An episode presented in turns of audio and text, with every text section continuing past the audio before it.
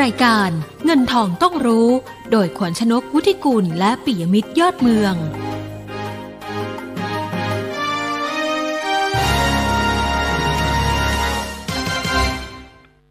สวัสดีค่ะ ต้อนรับคุณผู้ฟังทุกท่านนะคะ เข้าสู่ช่วงเวลาของรายการเงินทองต้องรู้ค่ะ วันนี้วันศุกร์ที่ 17 มกราคม 2563 นะคะ กลับมาพบกันจันทร์ถึงศุกร์ตั้งแต่ 10 นาฬิกาถึง 11 นาฬิกาค่ะ FM 90.5 MHz แล้วก็ผ่านทาง เว็บไซต์ smartbomb.co.th แอปพลิเคชัน Smart Bomb Radio ค่ะ แล้วก็อีกหนึ่งช่องทางก็คือ Facebook Live มิติข่าว 90.5 นะคะ ติดตามได้ทุกช่องทางค่ะ คุณผู้ฟังอยู่กับดิฉัน ขวัญชนกุธิกุล แล้วก็คุณเปียมิตรยอดเมืองค่ะ คุณเปียมิตรคะสวัสดีค่ะ สวัสดีครับ คุณขวัญชนกคุณผู้ฟังครับ ค่ะ เอาละวันนี้นะคะ วันศุกร์เดี๋ยวก่อนกำลังที่สิดูบเจ็ดอื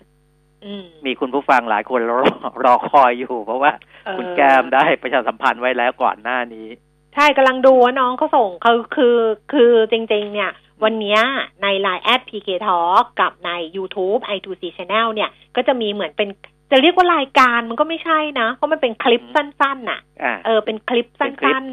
ใช่ๆ เออแล้วแต่ว่าเราใช้ชื่อว่าแก้มเล่าถ้าเกิดว่าคืคุอณจผู้ฟังริงๆอะก็ก็เหมือนกับอ่าเป็นหนึ่งรายการสั้นๆ ที่อยู่ในเออ i2c Channel เออมันก็เป็นรายการประมาณได้นั้นนะเออมันก็เป็นรายการได้ใช่คือ มันก็เป็นรายการหนึ่งอะค่ะสั้นอืมๆจะความยาวสามสามนาทีสี่นาทีอะไรประมาณนี้ไม่เกินอ่าห้านาทีนะคะ ก็จะสั้นมากบางคนก็บอกสั้นไปดิฉันว่ามันก็พอดีนะ เพราะว่า เพราะว่าอันนี้เท่าสี่ที่นาฟังทีกว่าเท่าที่ดูนะเออสี่นาตอนทีกว่าแรกก็แต่ก็นี้ก็พอไหว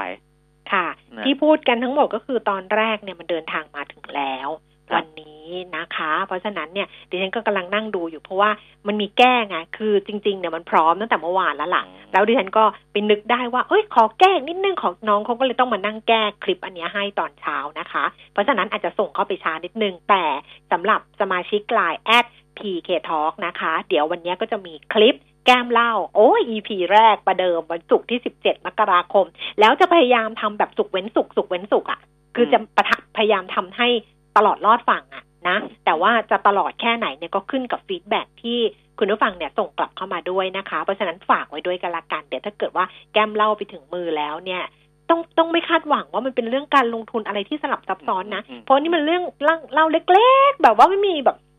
อุ่นเครื่องไปก่อนนะแต่ว่าคิดว่าก็คงจะมีประโยชน์กับกับ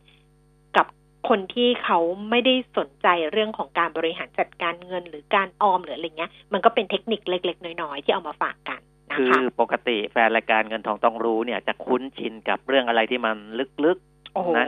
ซึ่งพอมันเออลึกเนี่ย มันจะเป็นนิชก็คือมันจะอืมเป็นเรื่องราวเฉพาะกเฉลุ่มพาะเฉพาะแต่อ่าแต่ของคุณแก้มเนี่ย เนื่องจากว่าเนื้อหาสาระมันไม่ได้ไม่ไม่ได้อะไรลึกมากมายขนาดนั้น เพราะฉะนั้นความเป็นแมสมันก็จะมากกว่าม คือความความเป็นสาธารณะกว่าการเข้าถึงคนทั่วไปก็จะมากกว่านะอันเนี้ยอืมเวลาคนดูแล้วก็น่าจะเข้าใจแหละ ว่าอืมมันมันแยกกลุ่มเป้าหมายกันนะใครอืมดูอืมแล้วบอกว่า โอ๊ยมันมันเบาเกินไปก็อืมคุณก็ ไปหาอะไรที่มันหนักๆดูหนัแค่กนั้นเองๆหนักๆเล่าเท่าที่เหลือ โอ้โห โคตรหนักเลยเออหนักเกินไปแบบเนี้ยนะคะ หรือว่าเงินทองต้องรู้คือใน YouTube i2c Channel ที่เราทำเป็นช่องขึ้นมา มันก็จะมีทั้งเงินทองต้องรู้นะคะ ที่เป็นรายการวิทยุแล้วก็เป็นน้องเขาก็ไปทำเป็นคลิปให้ แล้วก็เล่าเท่าที่เหลือ แล้วก็แก้มเล่า แล้วก็มีอีกอันนึงคือ อันนี้ก็ห่างไปนานคือไม่เล่าก็ไม่รู้ เนี่ยครับไม่เล่าก็ไม่รู้เนี่ยสัมภาษณ์คนอื่น คือจะไปอ่าฮะสัมภาษณ์แล้วก็เอามาทำเป็นคลิปแล้วก็ มาส่งให้คุณผู้ฟังว่าเออเรื่องนี้น่าสนใจนะเรื่องนี้น่าสนใจนะเนี่ยพูดทั้งหมดเนี่ยเพื่อรอว่ามันขึ้นแจ้งเตือนหรือยังขึ้นมาแล้ว ดิฉันนะต้องสวดมนต์เลยอะคุณผู้ฟังเมื่อวานตอนทำกับคุณเปี่ยมมิตรเล่าเท่าที่เหลือเนี่ย ดิฉันไม่เครียดเลยเพราะดิฉันมั่นใจเนื่องจากว่านั่งกันอยู่สองคนแล้วก็คุณเปี่ยมมิตรเนี่ยเขาข้อมูลเขาเยอะ เพราะฉะนั้นเนี่ยเขามั่นใจในการที่จะให้ข้อมูลกับคุณผู้ฟัง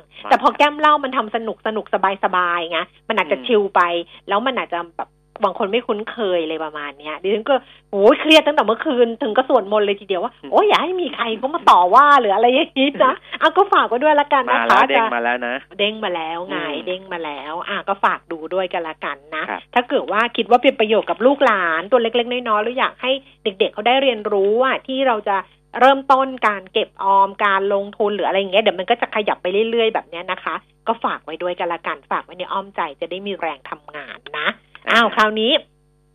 อันนี้สุกเว้นสุกนะว่ากันครับไปเรื่อยๆ ส่วนวันนี้นะคะสำหรับเงินทองต้องรู้ คุณผู้ฟังที่จะฝากคำถามนะคะ ในช่วงที่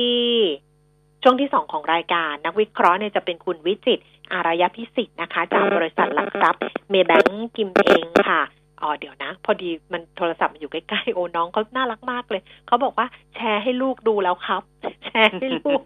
น่ารักมากขอบพระคุณค่ะเอาช่วงที่สองนะคะ คุยกันกับคุณวิจิตรอารยะพิศิษฐนะคะ จากเมย์แบงก์กิมเอ็ง เพราะฉะนั้นคุณผู้ฟังที่จะฝากคำถามนะคะ ก็โทรศัพท์ 0 2 3 1 1 6 0 5 1 Facebook ขวัญชนกวุฒิกุลแฟนเพจแล้วก็ Line แอดพีเกทอกได้ทั้งสามช่องทางเลยคำถามเมื่อวานที่ค้างอยู่ก็เดี๋ยวให้คุณวิจิตรเล่าให้ฟังนะคะ ตอนนี้ไปดูที่ข้อมูลต่างๆ กันก่อนนะคะ แกมเล่าก็ไว้งั้นแหละแชร์ไว้แล้วเดี๋ยวก็ค่อยดูกันกันละกัน ส่วนพอดแคสต์เออ ก็ยังมีคนส่งเข้ามาต่อเนื่องนะว่า โอ้เนี่ย ฟังแล้วลื่นไหลดีมาก ฟังชัดฟังสบายนะคะ ก็ขอบพระคุณด้วยกันละกัน ต้องทำอะไรเยอะแยะมากมายเลย ก็ฝากคุณผู้ฟังไว้ในนั่นแหละ นั่นแหละฝากให้ติดตาม หลากหลายกลุ่ม หลากหลายเรื่องราว แต่ว่าครอบคลุมทั้งเรื่องของการเงินการลงทุนเศรษฐกิจประเด็นต่างๆ เราทำให้ในหลากหลายรูปแบบนะคะ เมื่อคืนที่ผ่านมาดัชนีอุตสาหกรรมดาวโจนส์ค่ะ คุณปีมิตรปรับตัวเพิ่มขึ้นไป 200 กว่าจุดนะ ปิดตลาดเนี่ย29,000 297 จุด เพิ่มขึ้น 267 จุด NASDAQ นะคะ เพิ่มขึ้น 98.44 จุด และ S&P 500 เพิ่มขึ้น 27.52 จุดค่ะ ส่วน ยุโรป ตลาดหุ้นลอนดอนฟุตซี่ร้อยลดลง 32.99 จุด 0.4% CAC 40 ตลาดหุ้นปารีสฝรั่งเศสเพิ่มขึ้น 6.42 จุด 0.1%ดัคซังเฟิร์ตเยอรมนีลงไป 2.87 จุด 0.02%เอเชียค่ะ โตเกียวนิเกอี 24,050 จุด เพิ่มขึ้น 117 จุด 0.5%ห่างเสียงฮ่องกง 28,892 จุด เพิ่มขึ้น 9 จุดนะคะ แล้วก็ตลาดหุ้นเซี่ยงไฮ้ แต่ชนีคอมโพสิต 3,082 จุด เพิ่มขึ้น 8.85 จุด 0.3%ค่ะกลับมาดูความเคลื่อนไหวของตลาดหุ้นบ้านเราในเช้าวันนี้ 10นาฬิกา13 นาทีแต่ชนีราคาหุ้นเนี่ย สูงสุดเนี่ยทะลุ 1,600 จุดนะไปหนึ่งพันหกร้อยหนึ่งจุดนะคะ แล้วก็ต่ำสุดหนึ่งพันหกเอ่อหนึ่งพันห้าร้อยเก้าสิบหกจุดค่ะ ล่าสุดสิบนาฬิกาสิบสี่นาทีแต่ชนีราคาหุ้นห นึ่งพันห้าร้อยเก้าสิบหกจุดเก้าเจ็ดจุด เพิ่มขึ้นหนึ่งจุดหนึ่งศูนย์จุด มูลค่าการซื้อขายหนึ่งหมื่นหนึ่งร้อยหกสิบล้านบาทเซ็ตฟิเด็กค่ะหนึ่งพันเจ็ดสิบเก้าจุดสี่สองจุดนะคะ ปรับตัวเพิ่มขึ้นศูนย์จุดห้าห้าจุด มูลค่าการซื้อขายเจ็ดพันหนึ่งร้อยแปดสิบล้านบาท ดูต่อไปเลยสำหรับหุ้นที่มีมูลค่าการซื้อขายสูงที่สุด อันดับที่หนึ่งเป็นหุ้นของ K-Bank ค่ะ 142 บาท 50 เพิ่มขึ้น 4 บาท 50 สตางค์เพิ่มขึ้นมา 3%สำหรับ K-Bank อันดับที่ 2 d t แทนี่ร่วงไปประมาณเกือบเกือบ6%เลยนะ 5.85%นะคะ ราคาอยู่ที่ 48 บาท 25 สตางค์ลดลง 3 บาท ก็เมื่อวานว่ามีผลจากการเปลี่ยนซีอเหมือนกันนะ ใช่มีผล แล้วข่าวนี้นะ ข่าวของคุณอเล็กซานดราที่บอกว่า คือข่าวตอนแรกมาว่าลาออกใช่ไหมลาออกจากการเป็นประธานเป็นซีอของ d t แทเนี่ยก็แชร์แชร์แชร์มา พอเช้าวันนี้พาดหัวข่าวเนี่ย ไม่ใช่ลาออกนะ คือปลดฟ้าผ่า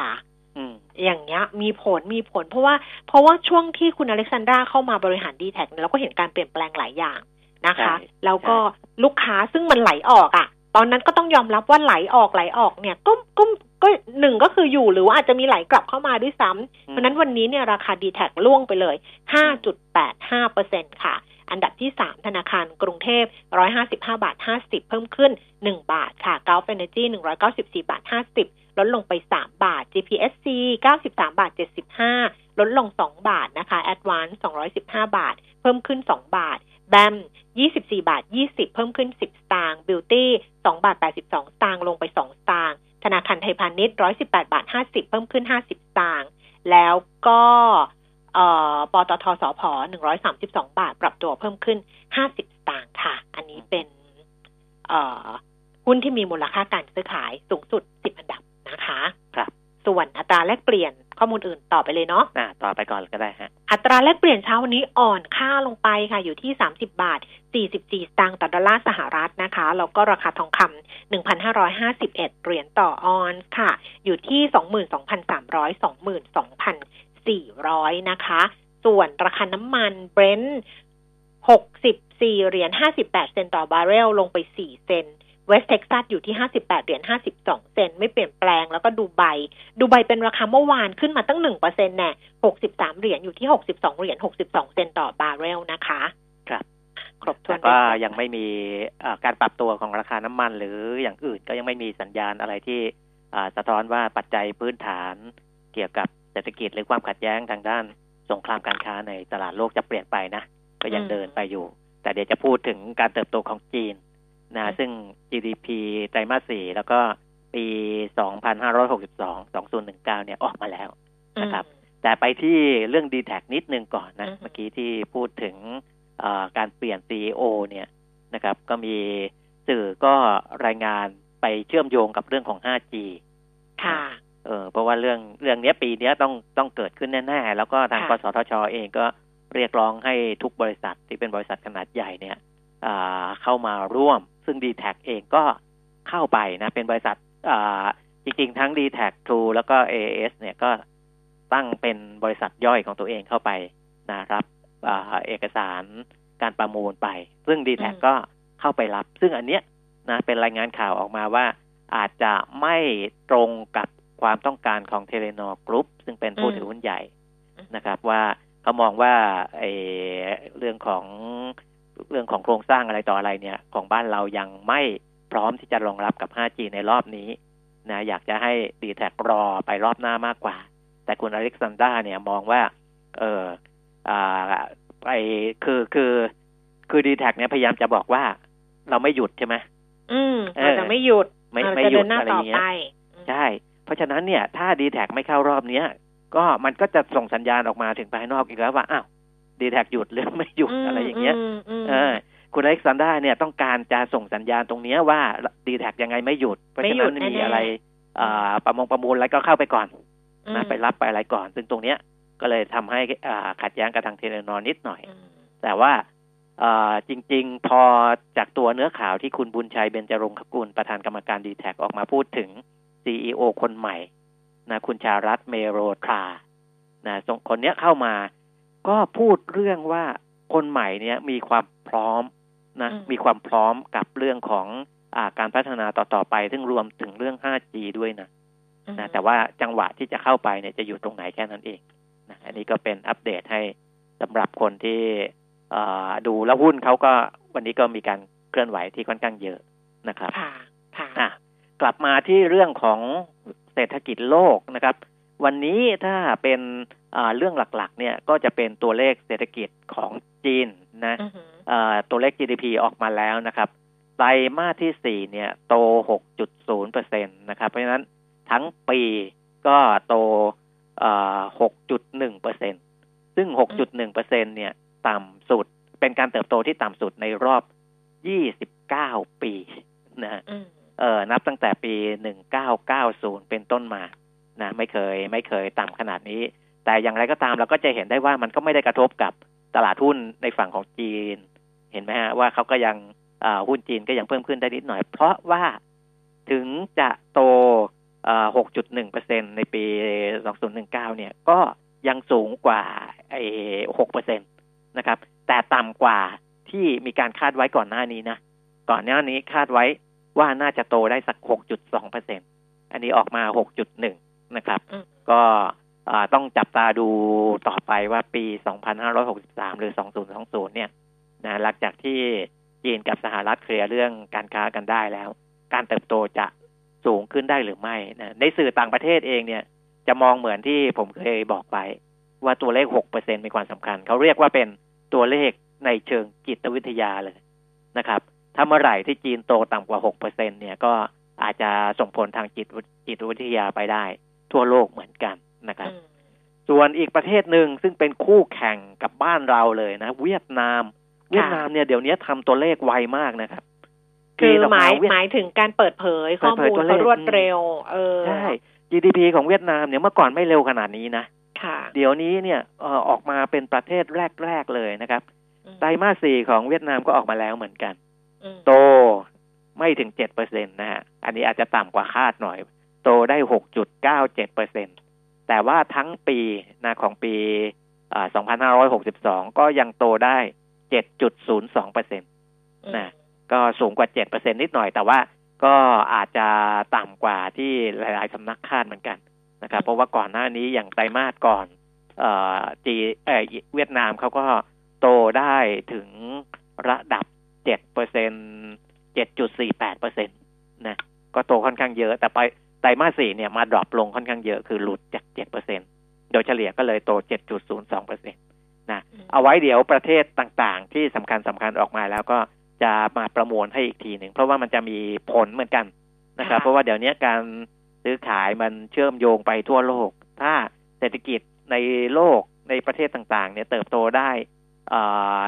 ยังดีอยู่หรือว่าไม่ลดลงมากนักเนี่ย ก็อาจจะส่งผลดีมาถึงบ้านเราด้วยนะครับ ในเรื่องของตลาดส่งออกนะอันนี้เอาไปสองประเทศก่อนนะครับสำหรับวันนี้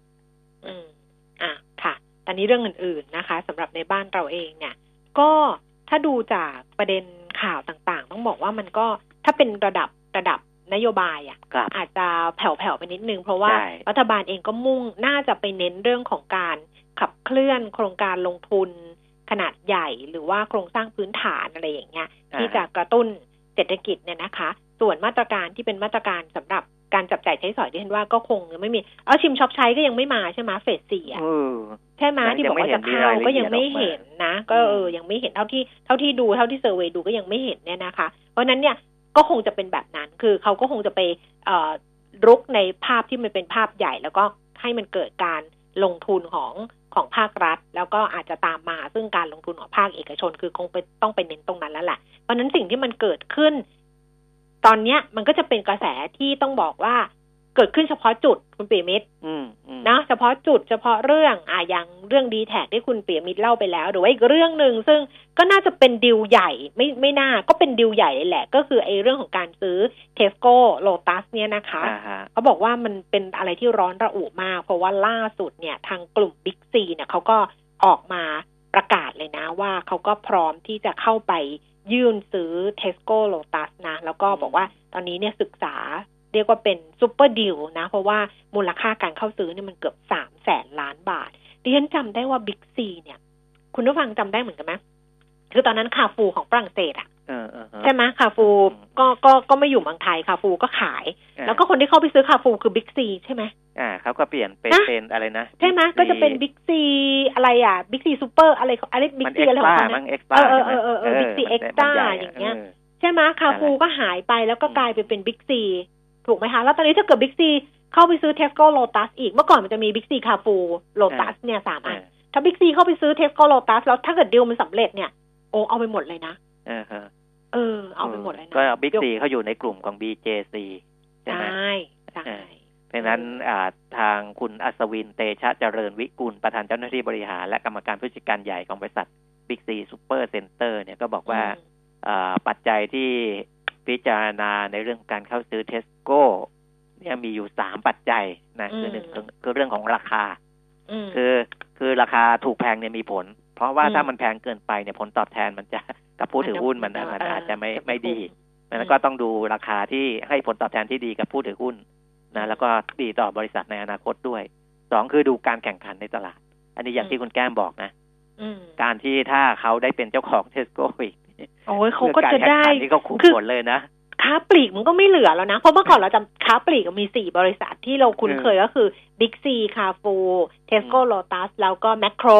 อืมใช่ไหมสี่อ่าอันนี้ตอนนี้คาฟูเป็นของบิ๊กซีไปแล้วอ่าถ้าเกิดเทสโก้โลตัสเป็นของบิ๊กซีอีกก็จะไม่เหลือบิ๊กซีกับค่ะกับอ่าแมคโครนั่นแหละอ่าเนี่ยอันนี้เออคือเรื่องของการแข่งขันอ่าและสามเป็นเรื่องของข้อกฎหมายต่าง ๆ นะ ตอนเนี้ยทาง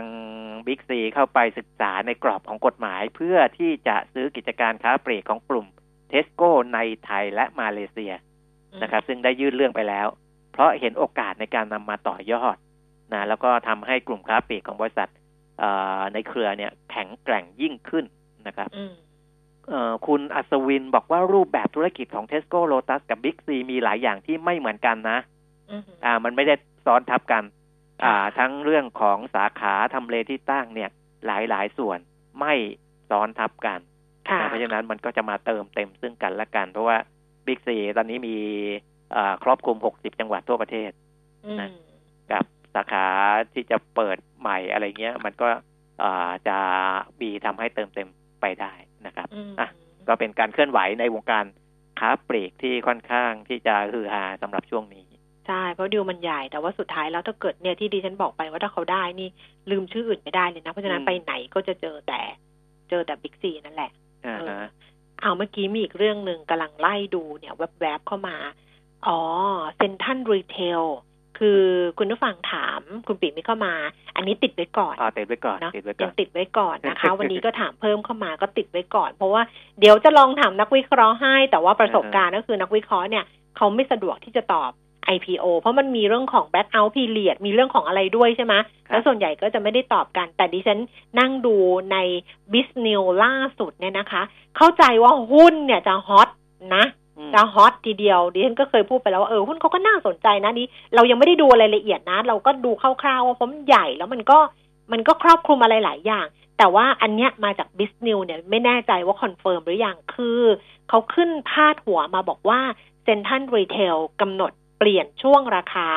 IPO ใหม่คุณปิยมิตรอ๋อ คือลดลงนะอืมลดลงจากเดิมเนี่ยบอกว่า40ถึง48ใช่ไหมคะ40ถึง48มันกว้างอะเพราะฉะนั้นเนี่ยอืมอืมกำหนดช่วงใหม่กำหนดเลนจ์ใหม่เป็นหุ้นละ40ถึง43บาท อือืมมก็จะกระตุ้นให้เกิดการอยากจะเข้าไปจองซื้อมากขึ้นหรือเปล่า อ่าาฮะอันนี้นะคะ เดี๋ยวรอข่าวว่าแจ้งแจ้งเข้ามาอีกทีหนึ่งก็แล้วกัน แต่ว่าเบื้องต้นก็คือว่า CRC เนี่ยจะเปลี่ยนกำหนดช่วงเวลาราคาหุ้น IPO เอ้ยช่วงราคาหุ้น IPO จาก 40 ถึง 48 บาทเป็น 40 ถึง 43 บาท ก็กระชับเข้ามาไง เพราะตอนแรกมันก็กว้างไปอะเอออ่าฮะอันนี้ก็กระชับเข้ามาอ้าวก็แจ้งเพื่อทราบกันละกัน นอกนะคะนั้นนะมันก็มีเป็นเรื่องของอา ความคิดเห็นที่เกี่ยวข้องกับจีนสหรัฐนี่แหละอืมนะว่าหลังจากที่อ่าลงนามไปแล้วในเฟสแรกเนี่ยอ่ามีความเห็นอย่างไรกันบ้างนะครับ อย่างรองนายกรัฐมนตรี คุณสมคิดจาตุศรีพิทักษ์ก็บอกว่าก็ก็มันก็ทำให้ความตึงเครียดมันคลายลงอะนะอืมแต่ว่ามันยังมีอีกหลายเรื่องที่ยังต้องรอดูคือการเจรจาในเฟสที่สองนะครับ ซึ่งในเฟสที่สองเนี่ย อาอย่างที่เราได้คุยกันไว้ว่ายังมีภาษีกำแพงภาษีอาอีกล็อตหนึ่งที่ยังไม่ได้คลี่คลายนะ แต่ว่าอีกล็อตหนึ่งก็ลดไปแค่ครึ่งหนึ่งนะครับ ถ้าเจรจา phase สองได้เนี่ยทรัมป์บอกว่าไอ้สองสองตัวเนี้ยจะปลดล็อกให้ด้วยนะครับ แต่ไม่รู้ว่าจะเจรจากันได้เมื่อไหร่นะใน phase ที่สองอันนั้นเรื่องหนึ่งนะครับเอ่อเรื่องที่สองก็เป็นเรื่องของเศรษฐกิจในกลุ่มประเทศยุโรป นะครับอืมเนื่องจากว่าเยอรมนีเนี่ยมีสัญญาณของเศรษฐกิจที่ถดถอย คือยุโรปเนี่ยอ่าผมพูดมาตลอดนะว่าเศรษฐกิจเขาเนี่ย มันโตน้อยอยู่แล้วนะครับ ถ้ายิ่งประเทศใหญ่ ๆ อย่างเยอรมันอย่างฝรั่งเศส อะไรพวกนี้เนี่ยอ่ามันมีปัญหาเนี่ยมันก็จะฉุดไปทั้งหมดได้นะครับอืมอังกฤษเองก็ยังไม่ชัดเจนในเรื่องของ Brexit อะไรพวกนี้นะครับ อันนี้ก็เป็นเรื่องที่อ่ารองนายกสมคิดบอกว่ายังต้องติดติดตามดูในกรอบใหญ่อืม นะส่วนในแง่ของอกรอบย่อยลงมาเกี่ยวกับการเจรจาการค้าสหรัฐกับจีนเนี่ยอธิบดีกรมส่งเสริมการค้าระหว่างประเทศคุณสมเด็จสุสมบูรณ์ บอกว่าการลงนามของสองประเทศในเฟสแรกทำให้บรรยากาศการค้าโลกดีขึ้นนะครับ แล้วก็มองไปถึงว่าออพอตกลงในเฟสแรกแล้วเนี่ยการที่จะแบบมาตั้งกำแพงภาษีเพิ่มขึ้นอย่างงู้นอย่างนี้เนี่ย ในระหว่างที่กำลังเจรจาเฟสสองเนี่ยมันก็อาจจะไม่มีนะเออ อันนี้ก็เป็นอีกมุมที่น่าสนใจ เพราะที่ผ่านมาเนี่ยบางทีอยู่ๆวันไหนประธานาธิบดีโดนัลด์ทรัมป์อยากจะทวีตอะไรขึ้นมา สักอย่างมันก็จะส่งผล แต่ถ้าอยู่ในระหว่างถ้าทั้งสองประเทศบอกว่ากำลังเจรจาเฟสสองกันอยู่เนี่ย มันคงไม่มีอะไรทะลุขึ้นมาตรงกลาง ว่าอ๋อเดี๋ยวเกิดไออตั้งกำแพงภาษีเพิ่มขึ้นอีกแล้วอะไรอย่างเงี้ยนะอันนั้นก็เป็นเรื่องหนึ่งซึ่งจะทำให้ การค้าโลกในช่วงต่อจากนี้ไปมันดูดีขึ้นนะดูดูสงบราบรื่นขึ้น แต่สิ่งที่จีนตกลงซื้อสินค้าเกษตรจากสหรัฐ ซึ่งส่วนใหญ่จะเป็นถั่วเหลืองข้าวโพดข้าวสาลีเนี่ย อาจจะทำให้จีนเนี่ยต้องไปลดการนำเข้าจากประเทศอื่นนะอันนี้คือส่งผลกระทบที่จะส่งผลไปถึงประเทศอื่น เพราะว่าเดิมเนี่ยจีนเขาคือความต้องการใช้ในจีนเนี่ยเขาก็มีมีในระดับหนึ่งแหละ แต่ที่ผ่านมาเนี่ยเขารองรับความต้องการใช้ในประเทศได้โดยการซื้อจากหลาย ๆ ประเทศ แต่พอข้อตกลงบอกว่าต้องมาซื้อจากสหรัฐมากขึ้น อันนี้ก็ต้องไปดูว่าสินค้าเหล่านี้เนี่ย เราได้รับผลกระทบหรือประเทศอื่น ๆ ได้รับผลกระทบได้ด้วยหรือเปล่านะรวมถึงสินค้าอื่น ๆ ด้วยนะครับอนอกจากสินค้าเกษตรก็เป็นสินค้าอื่นที่จีนอาจจะต้องไปซื้อจากสหรัฐเพิ่มมากขึ้นนะพวกนี้ก็เป็นผลกระทบอีกอีกชั้นหนึ่งนะที่จะมาส่งผลถึงประเทศต่างๆ นะครับ ค่ะค่ะอ้าวเดี๋ยวนะ ก็คือคุณผู้ฟังที่จะฝากคำถามนะคะ ดิฉันกำลังนั่งดูอยู่ว่าเข้ามาเยอะไหมทยอยเข้ามากันละกันนะคะ แล้วก็ช่วงที่สองอย่างที่บอกไปว่าเราคุยกับคุณวิจิตอารยพิสิทธิ์จากเมย์แบงก์กิมเองนะคะ คุณผู้ฟังฝากคำถามไว้ได้หมายเลขโทรศัพท์ก็คือ 0 2 3 1 1 6 0 5 1 Facebook ขวัญชนกวุฒิกุลแฟนเพจแล้วก็ Line at pk talk นะคะ ได้ทั้งสามช่องทางเลย อันนี้น่าสนใจคุณปิมิตรคือครับทางทาง เอ่อเขารวบรวมมาเป็นการรวบรวมเรื่องของผลตอบแทนพันธบัตรหรือว่าอ่าฮะบอลยิวนะ ของรัฐบาลไทยที่ปรับตัวลดลงต่อเนื่อง คือเขาก็มีตัวเลขอะแต่ว่าประเด็นก็คือว่าคุณนริศสถาผลเดชา หัวหน้าเจ้าหน้าที่บริหารศูนย์วิเคราะห์เศรษฐกิจของ TMB เนี่ยมองแบบนี้ค่ะ มองว่าตอนนี้มันมีแรงซื้อของนักลงทุนสถาบันในประเทศ แล้วก็กลุ่มธนาคารพาณิชย์ในตลาดบอลไทยอะคือมีแรงซื้อพันธบัตรเข้ามา ก็เลยส่งผลให้ผลตอบแทนของพันธบัตรเนี่ย มันลดลงในทุกช่วงอายุ โดยเฉพาะบอลยิวระยะสั้นถึงระยะกลาง ซึ่งผลตอบแทนเนี่ยไปต่ำกว่าดอกเบี้ยนโยบายที่ 1.25เปอร์เซ็นเขาเลยบอกว่าอันเนี้ยมันเกิดปรากฏการณ์ใหม่ที่เรียกว่า U curve อืม U curve ก็คือผลตอบแทนพันธบัตรระยะสั้น แล้วก็ระยะกลางเนี่ย ต่ำกว่าดอกเบี้ยนโยบายนะคะเขาบอกเราเนี่ยเคยเจอปรากฏการณ์ที่เรียกว่า J curve แต่ตอนนั้นเป็นเพียงผลตอบแทนของพันธบัตรระยะสั้น ต่ำกว่าดอกเบี้ยนโยบาย แต่ตอนนี้ที่เจอเนี่ยก็คือ U curve ไม่ใช่แค่บอลระยะสั้น ที่ให้ผลตอบแทนต่ำกว่าดอกเบี้ยนโยบาย แต่บอลระยะกลางรุ่น 3-7 ปี ก็ให้ผลตอบแทนที่ต่ำกว่า หรือใกล้เคียงกับดอกเบี้ยนโยบายด้วย อันนี้บอกมันสะท้อนอะไร มันสะท้อนว่า นักลงทุนเนี่ยกังวลกับแนวโน้มเศรษฐกิจในระยะข้างหน้า ก็เลยปิดรับความเสี่ยง แล้วก็หันมาลงทุนในสินทรัพย์ที่มีความเสี่ยงความเสี่ยงต่ำเช่นบอลนี่แหละ มันก็เลยทำให้เกิดภาวะดังกล่าวนะคะเขาบอกภาวะเช่นเนี้ยเป็นสัญญาณที่บ่งชี้ว่าแนวโน้มดอกเบี้ยนโยบายเนี่ยมีโอกาสจะปรับลดลงในระยะข้างหน้าอืมนะนอกจากนี้บอลยูที่มันต่ำลงเนี่ยมันไปสร้างแรงกดดันต่อดอกเบี้ยเงินฝากของธนาคารพาณิชย์ด้วย เพราะเมื่อดอกเมื่อเออดอกเบี้ยตลาดบอลมันต่ำลง ก็ทำให้ภาคธุรกิจเนี่ย หันไประดมทุนด้วยการออกหุ้นกู้กันมากขึ้น เพราะนั้นส่งผลให้ธนาคารพาณิชย์เนี่ยต้องปรับลดดอกเบี้ยหุ้นดอกเบี้ยเงินกู้ลงตามไปด้วยเพื่อที่จะดึงลูกค้าไว้ เมื่อดอกเบี้ยเงินกู้ลดลงธนาคารก็ต้องปรับลดดอกเบี้ยเงินฝากตามไปด้วยเพื่อรักษาไอ้ส่วนต่างของอัตราดอกเบี้ยสุทธิหรือว่านิมเอาไว้ เนี่ยมันเป็นปรากฏการณ์ที่เกิดขึ้นแต่ว่าทั้งหลายทั้งปวงเนี่ยแบบนี้มันมาจากการชะลอตัวของเศรษฐกิจ คือเขาบอกมันมาจากความ มองแล้วอะมุมแนวโน้มเศรษฐกิจมันไม่สดใสอ่าเพราะฉะนั้นถูกสถาบันถูกหรือว่าแบงก์เขาก็เลยเข้าไปลงทุนในพันธบัตรอะระยะสั้นระยะกลางเนี่ยเยอะอืมผลตอบแทนมันก็เลยต่ำลง พอต่ำลงปุ๊บมันไปต่ำกว่าดอกเบี้ยนโยบายนั้นก็เลยมีโอกาสที่ดอกเบี้ยนโยบาย มันก็จะต่ำลงไปอีก แล้วก็ ดอกเบี้ยก็ของแบงก์ก็จะลดลงไปอีกด้วยแบบอันนี้น่าจะเชื่อมโยงมาถึงเรื่องนี้ด้วย เรื่องที่อืมเอ่อการออกหุ้นกู้ในปีอืม2562 สูงสุดอืมเป็นประวัติการณ์เนี่ยนะ ปีที่แล้วบอกว่าเยอะมาโอ้กคุจณนธาแบบดาว่าพฤติธาดากรรมการผู้จัดการเออสมาคมตลาดตราสารหนี้ไทยบอก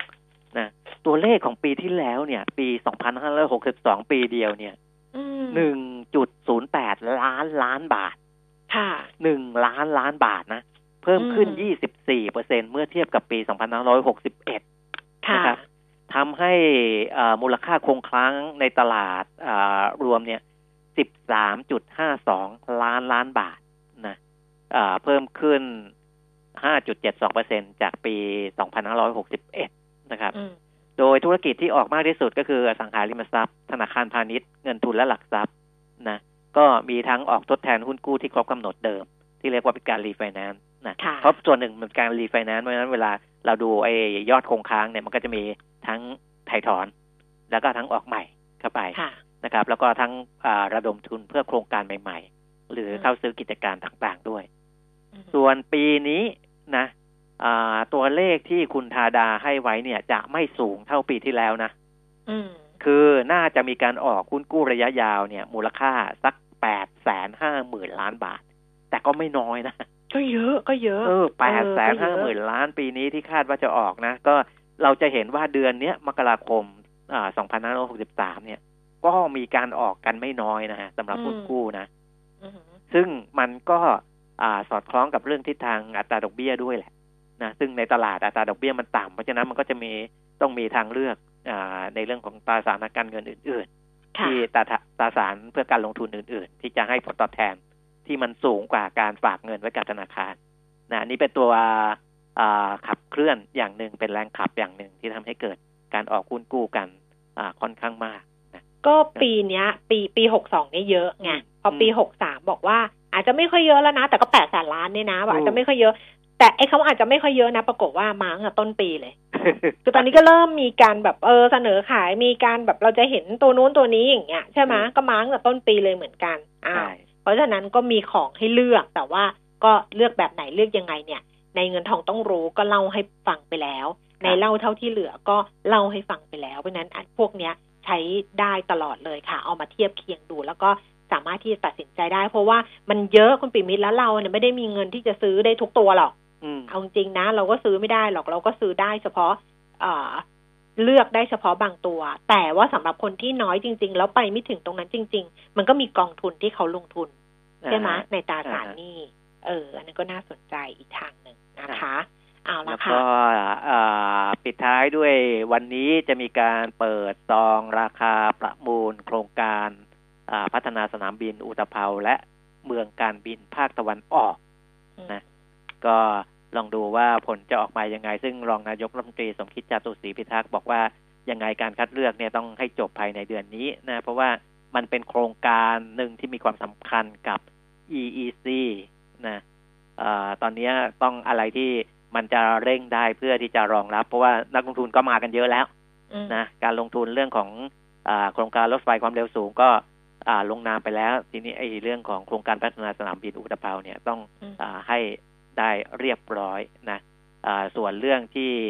อ่ามันยังมีปัญหากันอยู่อ่ามีเรื่องราวถึงศาลปกครองอะไรพวกนี้เนี่ยอ่าก็มีการศาลปกครองได้ได้ได้ชี้ลงมาแล้วนะค่ะก็ต้องรีบหาข้อสรุปภายในเดือนนี้นะครับ ค่ะอ้าวสุดท้ายจริง ๆ ก่อนที่จะปิดท้ายกัน แล้วก็ไปคุยกับคุณวิจิตรอารยพิสิทธิ์ในช่วงที่สองของรายการนะคะ เมื่อวานนี้สมาชิกไลน์แอด PK Talk แล้วก็เป็นเพื่อนกันเนี่ยใน ในไลน์เดิมของเราก็คือไลน์เงินทองต้องรู้อะเออ ตอนสักหัวค่ำหัวค่ำหน่อยอะแกก็ส่งคลิปมาให้ดิฉันเนี่ยเจ็ดคลิปในไลน์แอดแล้วแกลบออกไม่ได้ด้วย เพราะว่า เพราะว่าในไลน์แอดเนี่ยมันไม่สามารถที่จะลบได้คุณปิยมิตรคือถ้าส่งแล้วอืมรู้ว่าส่งผิดก็ลบไม่ได้นะ เป็นคลิปโป๊ทั้งเจ็ดคลิปเลย อืม โป๊แบบว่าหนังโป๊อะเอออืมส่งหนังโป๊มาให้ดิฉันน่ะเจ็ดคลิป ดิฉันก็ คือดิฉันไม่เปิดดูอยู่แล้ว แต่พอเข้าคือคือแค่เข้าไปดูเนี่ยมันก็เห็นถูกไหมเพราะคลิปมันก็ขึ้นมาแต่เพียงแต่ว่าภาพมันยังไม่เคลื่อนไหวดิฉันก็เลยบอกว่าดิฉันขออนุญาตบล็อก แล้วก็เอาคุณออกจากกลุ่มไปนะคะ แล้วก็ดิฉันก็บล็อกทั้งในไลน์แอด PK Talk ด้วย แล้วก็ทั้งในเงินทองต้องรู้ด้วย เข้าใจว่าไม่ได้ตั้งใจอืมเข้าใจว่าคงส่งผิดแต่ว่าย้ำกับคุณผู้ฟังกันละกันว่า เวลาจะส่งอะไรอย่างเงี้ยนะคะ ดูนิดนึงก่อนก็แล้วกัน เกิดส่งไปให้ลูกตัวเอง ลูกสาวตัวเอง เด็กตัวเล็กตัวน้อยหรืออะไรอย่างเงี้ย นะอืมชีวิตมันจะแบบ อืมนั่นแหละ แล้วก็ส่งมาให้ดิฉันในยามวิการเมื่อคืนนี้ดิฉันบล็อกไปเรียบร้อยแล้วมันนั้นฝากเตือนด้วยกันละกันสำหรับคนที่ส่งอะไรต่างๆ นานาเนี่ยนะคะใช้ความระมัดระวังกันนิดนึงแต่อันนี้ดิฉันขออนุญาตนะดิฉันก็เชิญคุณออกจากกลุ่ม แล้วก็ออกจากไลน์แอดแล้วก็ไลน์เงินทองต้องรู้ของเราไปเรียบร้อยแล้ว ไม่ต้องขอโทษหรอกคุณนะต้องขอโทษดิฉันดิฉันขอโทษคุณอ้าวอืมคุณปีมิตรวันจันทร์เรากลับมาเจอกันนะคะได้ครับวันนี้สขวัอบสดีพครับระคุณค่ะ สวัสดีค่ะคุณผู้ฟังคะช่วงหน้าคุยกันกับคุณวิจิตรอารยพิสิทธิ์นะคะคำถามมาเยอะเลยเดี๋ยวให้คุณวิจิตรตอบให้ ตอนนี้เราพักกันครู่หนึ่งค่ะ Central Retail Corporation หรือ CRC บริษัทค้าปลีกชั้นนำระดับโลก ผู้นำธุรกิจรีเทลไทยมากกว่า 72 ปี ที่ 1 ทั้งในไทย อิตาลีและเวียดนาม ที่ 1 ด้วยสินค้าและบริการที่ครอบคลุมทุกความต้องการ และเป็นที่ 1 ในช่องทาง Customer Centric Omni Channel เพื่อตอบรับทุกๆไลฟ์สไตล์โดยมีทีมผู้บริหารที่มีความเชี่ยวชาญหลากหลาย Central Retail พร้อมแล้วที่จะเปิดทศวรรษใหม่กับ IPO ครั้งประวัติศาสตร์และต่อยอดความสำเร็จระดับโลกให้กับนักลงทุนทุกคนผู้ลงทุนควรทำความเข้าใจลักษณะสินค้าเงื่อนไขผลตอบแทนและความเสี่ยงก่อนตัดสินใจลงทุน 1 กิโลเมตรร้อยกิโลเมตร หรือหมื่นกิโลเมตร เครื่องยนต์ที่คุณรักก็ยังทนทานและคงประสิทธิภาพ ให้กิโลเมตรต่อไปเป็นหน้าที่ของเรา เวนลอยลูพิแคนระดับโลกที่ผู้ใช้ยานยนต์วางใจ เว้นลอย ลื่นเหลือล้น ทนเหลือหลาย เจาะลึกตลาดหุ้นทั้งไทยและต่างประเทศ วิเคราะห์ทุกตลาด หุ้น เงิน ทอง น้ำมัน จับตากระแสหุ้นดัง หุ้นดับ หุ้นเด่น ในรายการ เจาะหุ้นบ่ายสามโมง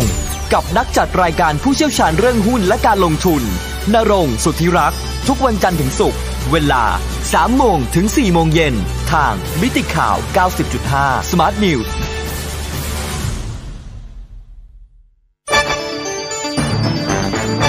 มิติข่าว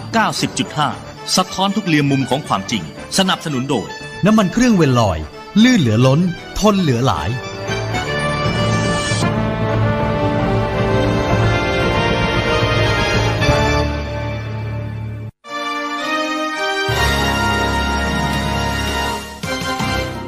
รายการเงินทองต้องรู้ โดยขวัญชนกวุฒิกุลและปิยมิตรยอดเมือง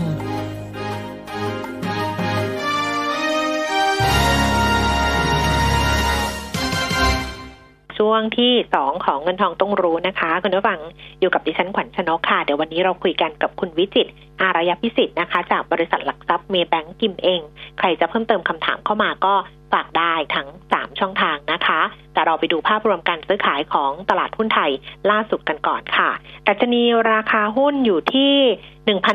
1,600.98 จุดนะคะ ปรับตัวเพิ่มขึ้น 5.11 จุด มูลค่าการซื้อขาย 15,000 ขออภัยค่ะ18,590 ล้านบาท แล้วก็เซ็ตจุดอินเด็กซ์1,082.15 จุด เพิ่มขึ้น 3.28จุด0.30%มูลค่าการซื้อขาย 12,360 ล้านบาทนะคะ คุณวิจิตรรอสายเรียบร้อยแล้วค่ะ คุณวิจิตรคะสวัสดีค่ะ ครับผม สวัสดีครับ พี่ขวัญชนกแล้วก็ผู้ฟังครับ ค่ะ วันนี้เจอกันนี่ดัชนีพันหกนะ อืมอืมได้อยู่ได้อยู่ ได้อยู่ได้อยู่ ได้อยู่แล้วจะยังไงต่อไปอะได้อยู่เนี่ยมาด้วยอะไรแล้วแบบอยู่เนี่ยจะยืนไปได้แค่ไหน โอเคนะครับ ได้อยู่เนี้ยมาด้วยอะไรเมื่อคืนเนี้ยฝั่งของตัวอเมริกาสัญญาณก็ค่อนข้างดีนะครับ ไม่ว่าจะเป็นตัวเลขเศรษฐกิจ ยอดค้าปลีก ยอดผู้ขอรับสวัสดิการว่างงาน สะท้อนในฝั่งของตัวทั้งค้าปลีกทั้งแรงงานเนี่ยออกมาค่อนข้างสดใสเลยทีเดียว แล้วก็อีกจุดหนึ่งของอเมริกาเนี่ยวันก่อนหน้านั้นเนี่ยที่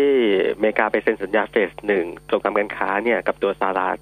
กับตัวจีนเรียบร้อยแล้วเนี่ยค่ะเมื่อคืนเนี่ยตัววุฒิสภาของตัวสหรัฐเนี่ยก็มีการเอ่อลงนามในเรื่องของตัวข้อตกลง เพิ่มเติมว่าอนุมัติในเรื่องของข้อตกลง USMCA US ก็คืออเมริกา M ก็คือเม็กซิโก CA ก็คือแคนาดาดังนั้นเนี่ยมันเป็นข้อตกลงความร่วมมือกันระหว่างสามประเทศนะครับ เอามาใช้ทดแทน ก่อนหน้านั้นที่เขาใช้ตัวเอ่อข้อตกลงอ่าการค้าเสรีอเมริกาเหนือนาฟตานั่นเองนะครับดังนั้นเนี่ยจุดนี้ก็เป็นจุดหนึ่งที่เหมือนกับช่วงสั้นนะ ฝั่งอเมริกาเนี่ยโดนัลด์ทรัมป์พยายามที่จะเปิดจับมือกับประเทศเพื่อนบ้านหลายจุดเลย ทั้งจีนทั้งเอ่อเม็กซิโกทางแคนาดาเนี่ยจุดนี้อาจจะทำให้ภาพรวมของเออความคาดหวังเชิงบวกต่อเศรษฐกิจโลกเนี่ยมันกลับมาดูดีมากขึ้นนะครับ ก็ทำให้ตลาดหุ้นวันนี้ ทั้งเราแล้วก็ภูมิภาคเนี่ยก็ยังอยู่ในแดนบวกค่อนข้างสวยทีเดียวนะครับ ทีนี้ index เนี่ยวิ่งขึ้นมาในโซนสักประมาณ1,600บวกลบเนี่ยอาจจะเป็นจุดหนึ่งค่ะในการที่ ตลาดคาดกันว่ามันจะไปต่อไหม ผมเชื่อว่าค่ะจะไปต่อได้เนี่ย ปัจจัยโลกมันดูเหมือนผ่อนคลาย ขณะที่ปัจจัยภายในเนี่ย ต้องมาจับตาสองประเด็นหลักหนึ่งก็คือ ผลประกอบการบริษัทจดทะเบียน quarter สี่กลุ่มแบงก์เนี่ยยังออกมาไม่หมด แล้วจะออกมาเยอะๆเนี่ย เย็นวันนี้กับอ่าวันจันทร์ดังนั้นเนี่ยต้องจับตาว่าแบงค์จะออกมาดีกว่าที่นักวิเคราะห์คาดการไว้หรือเปล่า ถ้าเกิดออกมาดีกว่าเนี่ยก็แน่นอนการปรับประมาณการลงในช่วงที่ผ่านมาก็อาจจะสิ้นสุดได้เหมือนกัน นะครับ อันนี้คือจุดแรกที่จะทำให้อินเด็กซ์เนี่ยผ่านพันหกไปได้หรือเปล่า จุดที่สองเนี่ยสัปดาห์หน้าคงต้องจับตาห์ในเรื่องของภาพรวมการเมืองที่อาจจะมีกรีดร้อนแรงกลับขึ้นมาอีกช็อตหนึ่งก็วันที่ 21 เนี่ยจะมีการอ่านคำตัดสินของตัวศาลเนี่ยเกี่ยวกับประเด็นพักอนาคตใหม่นะครับ ซึ่งวันที่ 21 ผมว่าต่อจุดนั้นเนี่ยต้องมาจับตากันอีกรอบหนึ่งแต่ท้ายสุดเนี่ยถ้าเกิดไม่ไม่ได้มีความวุ่นวายอะไร แล้วก็กำไรบริษัทจดทะเบียนไม่ได้แย่ โอกาสในการปลดล็อกในโซนเนี่ยขึ้นไปถึงแนวต้านถัดไปก็เป็นไปได้อืมต้านถัดไปเนี่ยอินเด็กซ์มองไว้ที่โซนสักประมาณเส้นค่าเฉลี่ยระยะกลางที่สำคัญก็คือ EMA 200 วันนะครับ ตอนนี้อยู่ที่บริเวณ1,620 จนถึง 1,630 นะครับค่ะก็ง่ายๆ ตรงเนี้ยมันประทะประทะต้านใหญ่ ผมว่าอาจจะมีคนขายทำลายบ้างลดความเสี่ยงอย่างที่ผมบอกสองชุดนั้น แต่ท้ายสุดอืมถ้าเกิดความเสี่ยงต่างๆเนี่ยมันพลิกเป็นขาบวกจ ริง ๆ แล้วเนี่ยอินเด็กซ์ก็อาจจะเดินหน้าไปอีกช็อตหนึ่งได้เหมือนกันสักโซนสักประมาณพันหกร้อยี่สิบพันหกร้อยสามสิบค่อยๆ ดูทีละเปาะแล้วกันนะครับอืมอืมอืมแต่ถ้าเกิดเข้าใกล้โซนนั้นเนี่ย ต้อง take profit หรือว่าจะยังไงดีคะ ผมว่าเขาถ้าไปโซนนั้นจริงๆต้องต้องต้องล็อกไว้ก่อนนะครับอ่าอย่างตรงพันหกผมเชื่อว่ามีคน lock shot หนึ่งก็น่าจะถ้เกิมีดแล้วล่ะอ่าค่อยๆล็อกทีละช็อตแล้วกันแต่ถ้าเกิดไปได้จริงๆในโซนหนึ่งหกสองศูนย์ถึงหกสามศูนย์ตรงนั้นผมว่า ต้องต้องต้องล็อกจริงจังนิดหนึ่ง นะครับ เพราะว่า momentum zone นั้นก็เดี๋ยวคนจะกลับมาบอกว่า PE ratio บ้านเราเอ่ออยู่ในโซนที่กลับมาสูงอีกแล้วสูงเอ่ออะไรแบบนั้นนะครับอืมโอเค ค่อยๆทีละค่ะทีละช็อตครับค่ะค่ะเอาละค่ะงั้นเดี๋ยวไปที่คำถามของคุณผู้ฟังนะคะ ก็ค่อนข้างจะหลากหลายหน่อยนะ ท่านแรกเนี่ย ฝากไว้คือหุ้นของ S Hotel ก็คือสิงห์โฮเทล S S เอ่อ S X R ใช่บอกว่าตั้งแต่เข้าตลาดราคาต่ำกว่า IPO ปัจจุบันลงไปเกือบ 50%แล้ว มีโอกาสฟื้นตัวไหม ถ้าเกิดถือไว้ราคา IPO ขายขาดทุนหรือว่ารอราคาฟื้นตัวดีคะ อืม เพราะว่าโมเมนตัมเนี่ยกำไรทั้งปีของปี 2019 เนี่ยมันเป็นภาพของการขาดทุนนะครับอืมก็ไม่แปลกใจว่าราคาหุ้นมันก็ถอยไปเรื่อยๆนะครับ ทีนี้ถ้าอ่าสัญญาณของราคาหุ้นจะฟื้นตัวกลับขึ้นมาเนี่ย ปีนี้ต้องกลับมาเทิร์น นะครับดังนั้นเนี่ยปีนี้มีโอกาสในการเทิร์นกลับมาเป็นตีบวกไหมก็เป็นไปได้เหมือนกันนะครับ เพราะว่าก่อนที่เขาจะเข้า IPO เนี่ยมันก็จะมีค่าใช้จ่ายหลาย ๆ ตัวที่กดงบการเงินของตัวปี 2019ดังนั้นเนี่ย ผมเชื่อว่าปีนี้โมเมนตัมของตัว SHR เนี่ยน่าจะดีกว่าปีที่ผ่านมาเพียงแต่ว่าภาพรวมกลุ่มยังคงเหนื่อย เพราะว่าธุรกิจโรงแรมเนี่ยต้องบอกว่าช่วงสั้น เราเห็นการแข่งขันของธุรกิจเนี่ยยังอยู่ในโซนสูง อาจจะมีพวกแอ่า Airbnb อะไรต่างๆ เนี่ยเข้ามากดดันนะครับดังนั้นเนี่ยการฟื้นตัวยังคงไปได้อย่างยังไม่ไกลต้องต้องค่อยๆ ถืออีกช็อตหนึ่งแล้วกันแต่ ผมเชื่อว่ามันไม่ได้แย่เหมือนปีที่แล้วนะครับเพียงแต่ว่ากรอบด้านบนเนี่ยตอนนี้ตั้นแรกเนี่ยอาจจะอยู่โซนสักประมาณสามบาทยี่สิบตรงนั้นมีคนติดอยู่ระดับหนึ่งนะครับ ก็ จะให้ดีต้องผ่านสามบาทยี่สิบไปได้ก่อนนะครับ ค่ะ ขอแนวโน้มราคา Jazz Eve ด้วยค่ะ 5G จะมีผลกระทบอย่างไรต่อ Jazz Eve ถ้าจะถือยาวคะ โอเคจัดอีฟนะครับ ก็ถ้าทิศทางทิศทางของเขาเนี่ย อืม ผมว่าจุดหลักของเขาข้อดีคือปันผลที่ทุกคนมองว่าปันผลมันสูงนะครับเพียงแต่ว่า ท้ายสุดเนี่ยถ้ามีการขยายโครงข่ายอะไรต่างๆ แล้วก็โยนเข้ามาที่ตัวของอาจจะเพียงแต่ว่าโครงข่ายพวกเนี้ยมันเป็นมันไม่ใช่ลิงก์กับตัว 5G มากมายนะครับมันมันลิงก์กับตัวพวกบอร์ดแบนด์อาจจะไม่ใช่พวกมือถือนะครับถือว่าถ้าเกิดทุกอย่างมันเปิดเดินหน้าไปด้วย แล้วแจ๊สตัวแม่เนี่ยมีการขยายตัวบอร์ดแบนด์เขามากขึ้น แล้วก็โอนถ่ายเข้ามาแล้วทำกำไรได้ขึ้นเนี่ย มันก็โอเคเพียงแต่ว่าในระยะสั้นเนี่ยผมรู้สึกว่าภาพรวมของบ้านเราบอร์ดแบนด์มัน มันยังสู้กันหนักเหมือนกันนะ แล้วก็อืมแนวโน้มของกำไรแจ๊สแม่เนี่ย มันยังไม่ได้หวือหวามากดังนั้นเนี่ยเอ่อการดึงกลับขึ้นไปจะดึงได้ก็ประเด็นเดียวคือเรื่องของตัวปันผลนะครับดังนั้นเนี่ยก็เอ่อแนวรับโซน 9.6 ผมว่าก็ไม่ได้แย่ แต่ต้องถือลงทุนนิดนึงนะครับ แล้วก็ด้านบนเนี่ย ต้านหลักๆของเขาอยู่แถวๆประมาณ 10 บาท 40 นะครับ ก็ค่ะถ้ามีของก็ถือรับปันผลแล้วกันครับ เพราะปันผลสูงครับค่ะข อถามอีกหนึ่งคำถามนะคะ เวลานักวิเคราะห์ให้ราคาเป้าหมาย มีระยะเวลาไหมคะ ว่าราคาเป้าหมายนั้นจะถึงภายในกี่เดือน หรือเป็นปี หรือไม่มีกำหนด โอเค ราคาเป้าหมายเนี่ย โดยเอ่อร้อยละสักประมาณ 80%ของนักวิเคราะห์คือราคาเป้าหมายของสิ้นปีอืมนะครับอืมอย่างเนี้ยสมมติว่าเราต้องต้องดูด้วยว่าสิ้นปีไหน เพราะว่าบางทีเนี่ยเราไปปลายปีนักวิเคราะห์จะมีคำหนึ่งคือคือปรับไปใช้สมมติฐานของปีหน้าค่ะ หรือว่าในศัพท์ของเทคนิคก็คือ low over target นะครับค่ะถ้าเป็นปีหน้าก็คือสมมติเราอยู่ไปปลายปี 2019 เนี่ยนักวิเคราะห์บางส่วนอาจจะมีการ lower ไปใช้ target ของปี 2020ดังนั้นเนี่ยอาจจะมี upside เพิ่มเติมขึ้นมานะครับดังนั้นตอบโจทย์ก็คืออาส่วนมากแล้วนักวิเคราะห์จะใช้ target ของสิ้นปีนั้นๆ ถ้าไม่อยู่ปลายปีเกินไปนักนะครับ แต่อาจจะมีในบางส่วนสักประมาณ20%ที่ค่ะอาจจะมองเป็น 12 มัน target ก็คือส มมติว่าเราอยู่กลางกลางๆปีก็อาจจะเป็นบวกขึ้นไปอีก 12 เดือนนะครับอืมก็ไปเป็นเป้าหมายกลางปีหน้าก็เป็นก็เป็นไปได้เหมือนกันกลางปีหน้าเพียงแต่ว่าอืมสักแค่20%ส่วนใหญ่มันมันเป็นสิ้นปีนะครับ target สิ้นปี ค่ะ ค่ะ GPF นะคะ ต้นทุน27บาทขายหรือว่าถือต่อคะอ่าถือต่อครับโมเมนตัมของตัว CPF เนี่ยได้แรงหนุนจากราคาเทรนด์ของเนื้อสัตว์ที่ดี ทั้งตัวหมูไทยแล้วก็หมูเวียดนามที่หมูเวียดนามเนี่ย ทำตีไฮขึ้นมาแล้วนะครับ ตัวหมูไทยก็กำลังขยับขึ้นมาได้สวยนะครับแล้วก็บวกกับเทรนด์ของตัวราคาไก่ก็ขยับขึ้นได้ดีด้วยดังนั้นเนี่ย quarter สี่ผมว่ากำไรหลักของตัว CPF น่าจะมีโอกาสที่จะดีกว่าที่ตลาดคาดการไว้ด้วยนะครับ ถือรอ sell on fact ในจังหวะที่กำไรออกแล้วกันไตรมาสสี่ดังนั้นเนี่ยตอนนี้อยู่ในช่วงของโมเมนตัมของกำไรเนี่ยก็ถือรอไปก่อนนะครับ อืม แนวรับแนวต้านของ WHA ค่ะ บอกว่าจะเล่นสั้น ๆนะคะ ได้ไหมอืมรับต้านเนี่ยผมแนวถ้าเกิดเอาสั้นจริง ๆ เนี่ยอืมห้ามหลุด 3.5 เพราะว่าหลุด 3.5 มันคือการทำจุดต่ำสุดใหม่นะครับ ก็ไม่ค่อยสวย ส่วนต้านด้านบนเนี่ย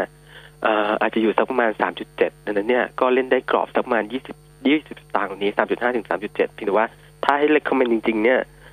แอบ ยังไม่ค่อยชอบนะสำหรับตัว WSA อือฮึเพราะว่าก็เพราะต้องว่าอันแนวโน้มผมผมว่าทิศทางของบ้านเราเนี่ยถ้าเกิดเล่นในสตอรี่ของ EC แม้ว่าโมเมนตัมมันบวกขึ้นมาจริงแต่อืมมันยังไม่ไม่ง่ายนะครับ แล้วก็บวกกับตัวแรงขายของตัวที่ดินน่ะอืมก็ช่วงสั้นก็ผมว่าภาพรวมของการขายที่ดินของบ้านเรามันก็ยังไม่ได้กระตุกบวกกับตัวสมมติว่าเทรดวอลผ่อนคลายเนี่ยการที่จะคาดหวังเรื่องของการย้ายฐานมาบ้านเราเนี่ย ก็ไม่ได้ง่ายอย่างที่ค่ะทุกคนคาดหวังไว้ในช่วงก่อนหน้านั้น บวกกับสตอรี่เฉพาะตัวของ WHA เนี่ย ถ้าดูตามเนื้อข่าวอาลีบาบานะครับอืมในช่วงสั้นๆก็เริ่มมีประเด็นอ่าแปลกๆ นิดนึงแล้วสำหรับตัว WHA นะครับดังนั้นเนี่ยดิวอาลีบาบาเนี่ยคงต้องลดทอนความคาดหวังลงมาอีกช็อตหนึ่ง โดยรวมก็ยังสำหรับการ ถ้าเกิดอยากจะเก็งกำไรลงมาเยอะอ่าก็เล่นในกรอบที่บอกไปแต่ถ้าจะว่าคาดหวังลงทุนเนี่ยผมว่าไปดูหุ้นกลุ่มอื่นที่ดูน่าสนใจมากกว่านะคได้รับค่ะอะอีกตัวหนึ่งเป็นแนวรับแนวต้าน แล้วก็จะลงทุนสั้นๆเหมือนกันก็คือ CKP ได้ไหมคะ โอเค CKP เนี่ยลงมาพอสมควร เพราะว่าน้ำแรงนะครับ ง่าย ๆ เลยโรงไฟฟ้าที่เอ่อใช้ในฝั่งของตัวเขื่อนเนี่ย พอน้ำแรงการผลิตไฟฟ้ามันเลยได้ต่ำกว่า ความความเป็นจริงนิดนึงนะครับค่ะทีนี้ก็ลงมาเยอะเก่งกำไรสั้น ๆ ได้ไหมผมว่าก็พอได้ เพราะลงมาพอสมควรละแนวรับสั้น ๆ เนี่ยอาจจะอยู่บริเวณสักประมาณสี่บาทสี่สิบสี่อ่าฮะสี่จุดสี่สี่นะครับอืมแล้วก็ด้านบนถ้าเกิดเก่งกำไรขึ้นไปเนี่ยอ่าต้านแรกที่น่าสนใจคือบริเวณสี่บาทหกสิบสองอือฮึค่ะถ้าเก่งกำไรสั้น ๆ เลยอะ เอากรอบค่ะตรงนี้ไปก่อนนะครับ แล้วก็ค่ะท้ายสุดเนี่ยห้ามหลุดนะ ห้ามหลุดสี่บาทสามสิบถ้าเกิดหลุด stop loss ครับอืม LH Land and House ขอแนวรับค่ะ โอเค Land and House ก็พยายามกระตุกขึ้นมาเรื่อยๆนะครับ ตอนนี้แนวรับสำคัญของ ถ้าเกิดเอาแบบสั้นมาก เอาเอาตัวเลขกลมๆ ก็คือแน่นอนต้องเป็นสิบบาทนะครับ หลังถ้าเกิดต่ำกว่าสิบผมเลคคอมเมนซื้อนะ ซื้อเก็บได้เลย หลังจากต่ำกว่าสิบบาทนะครับอ่า ทีนี้ด้านบนแนวต้านสิบบาทห้าสิบครับ ก็อืมกรอบตรงนี้ ใกล้ๆสิบบาทซื้อนะครับ แล้วก็ผมเชื่อว่าหุ้นตัวเนี้ยอยู่ในโซนเนี้ยอยู่สักประมาณเกือบเกือบเจ็ดเปอร์เซ็นหกเปอร์เซ็นกลางๆ แล้วก็ในเชิงของการปันผลผมว่ายังพอได้สำหรับตัวแลนด์เฮาส์นะครับ ค่ะ อีกตัวหนึ่งคือ KKP ค่ะ ขอแนวรับเหมือนกัน KKP เล่น story ค่ะปันผลเหมือนกันนะครับ ก็แนวรับ KKP อยู่บริเวณสักประมาณ หกสิบเจ็ดบาทยี่สิบห้าตางค์นะครับอะต่อรองนิดนึงหกสิบเจ็ดบาทแล้วกันนะครับ แล้วก็แนวต้านสั้นของเขาเนี่ยหกสิบเก้าบาทห้าสิบนะครับค่ะ ค่ะ GPSC นะคะ ท่านแรกเนี่ยถามว่า GPSC ต้นทุน40บาท70ลังเลว่าจะขายทำกำไรก่อนดีหรือว่าจะถือยาวดีถ้าไม่ขายจะมีโอกาสไปต่ออีกไหม อีกท่านหนึ่งก็ขอแนวรับแนวต้านแนวโน้มของ GPSC ค่ะ โอเคนะครับคำถามเรื่อง GPSC เนี่ยมาเยอะนะครับอืมผมเชื่อว่าหุ้นตัวเนี้ยดีนะครับ ยังคงชอบอยู่นะครับ ผมเชื่อว่าราคาหุ้นเนี่ยระยะกลางมีโอกาสไปต่อแน่ๆนะครับ สั้นๆ อาจจะเหวี่ยงบ้าง เพราะว่าเอ่อช่วงวันสองวันนี้ก็มาแรงนะครับ ก็เหวี่ยงบ้าง แต่ถ้าเกิดบอกว่าต้นทุน 40-50 เนี่ย ผมว่าถือต่อครับ หุ้นตัวเนี้ยมีอนาคตมาก เพราะว่าอย่างน้อยมันเป็นบริษัทลูกของตัวปตทนะครับ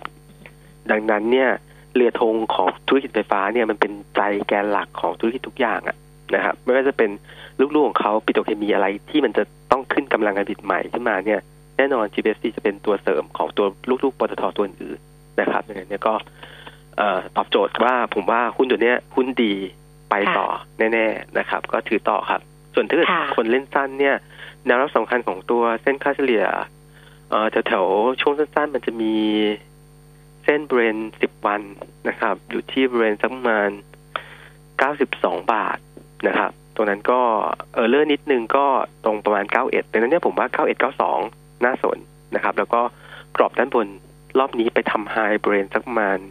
เก้าสิบหกจุดสองห้าตรงนั้นก็ให้เป็นแนวต้านนะครับ ก็รับใกล้ๆเก้าสิบรับแล้วกัน แล้วก็ใกล้ตัวแนวต้านด้านบนก็จะเป็นเก้าสิบสองจุดสองห้าแล้วก็หนึ่งร้อยบาท นะครับอืมผมว่าลงทุนหาจังหวะแล้วกันสำหรับหุ้นลงไฟฟ้าเนี่ยเอ่อย่อลงมาหาจังหวะในการค่อยๆตั้งรับนะครับ แล้วก็ถือลงทุนระยะกลางผมว่ายังยังเป็น story ในเรื่องของตัวดอกเบี้ยต่ำที่กลุ่มโรงไฟฟ้ายังได้ประโยชน์นะครับ เทรนด์ปีเนี้ยดอกเบี้ยทั่วโลกต่ำแน่นอนนะครับ อืมค่ะเอ่อหุ้นเดลต้า KCE นะคะ บอกขอแนวรับเดลต้าโดยเฉพาะหุ้นชิ้นส่วนอิเล็กทรอนิกส์จะร่วงต่อไหมอะสองตัวนี้เดลต้าเอ่ KCE อ ต้องบอกอย่างนี้ก่อนว่า momentum trade war อาจจะเป็นตัวหนึ่งที่ปลดล็อกปลดปลดล็อกตัว sentiment การลงทุนของหุ้นพวกเนี้ยที่พังมานานเพียงแต่ว่ากำตอนนี้เราอยู่ในโซนของการใกล้ๆจะประกาศผลประกอบการไตรมาสสี่ผมเชื่อว่าหุ้นอิเล็กทรอนิกส์อะไตรมาสสี่ยังเละอยู่ยังไม่ work แต่ท้ายสุดเนี่ยถ้างบออกหมดเนี่ยก็อาจจะมีการปลดล็อกอีกช็อตหนึ่งขึ้นไป ก็คือมีการกระตุกขึ้นไปนะครับ สั้นๆ ปัจจัยลบคือกำไรไตรมาสสี่แต่ท้ายสุดเนี่ยปีนี้ยังไงก็ดีกว่าปีแล้วแน่นะครับ ก็ในจุดของการค่อยๆเล่นเนี่ยผมว่าก็เลยกลุ่มพวกเนี้ยค่อยๆแบ่งไม้ อาจจะยังไม่ค่อยไม่ต้องใส่เต็มร้อย ไปใส่กันจริงๆเนี่ยหลังงบออกนะครับ แต่ก็พอที่จะก๊อกแก๊กได้ แนวรับของตัวเดลต้าแล้วกันนะครับ เดลต้าก่อนเดลต้าแนวรับประมาณ 51 บาท แล้วก็ต้านต้านด้านบนเนี่ยเส้นค่าเฉลี่ย200วันเหมือนเดิมนะครับ ที่ห้าสิบห้านะครับ ประมาณนั้นสำหรับตัวเดลต้า ตัวหนึ่ง KCE ก็เป็นหุ้นค่ะ top hit ของ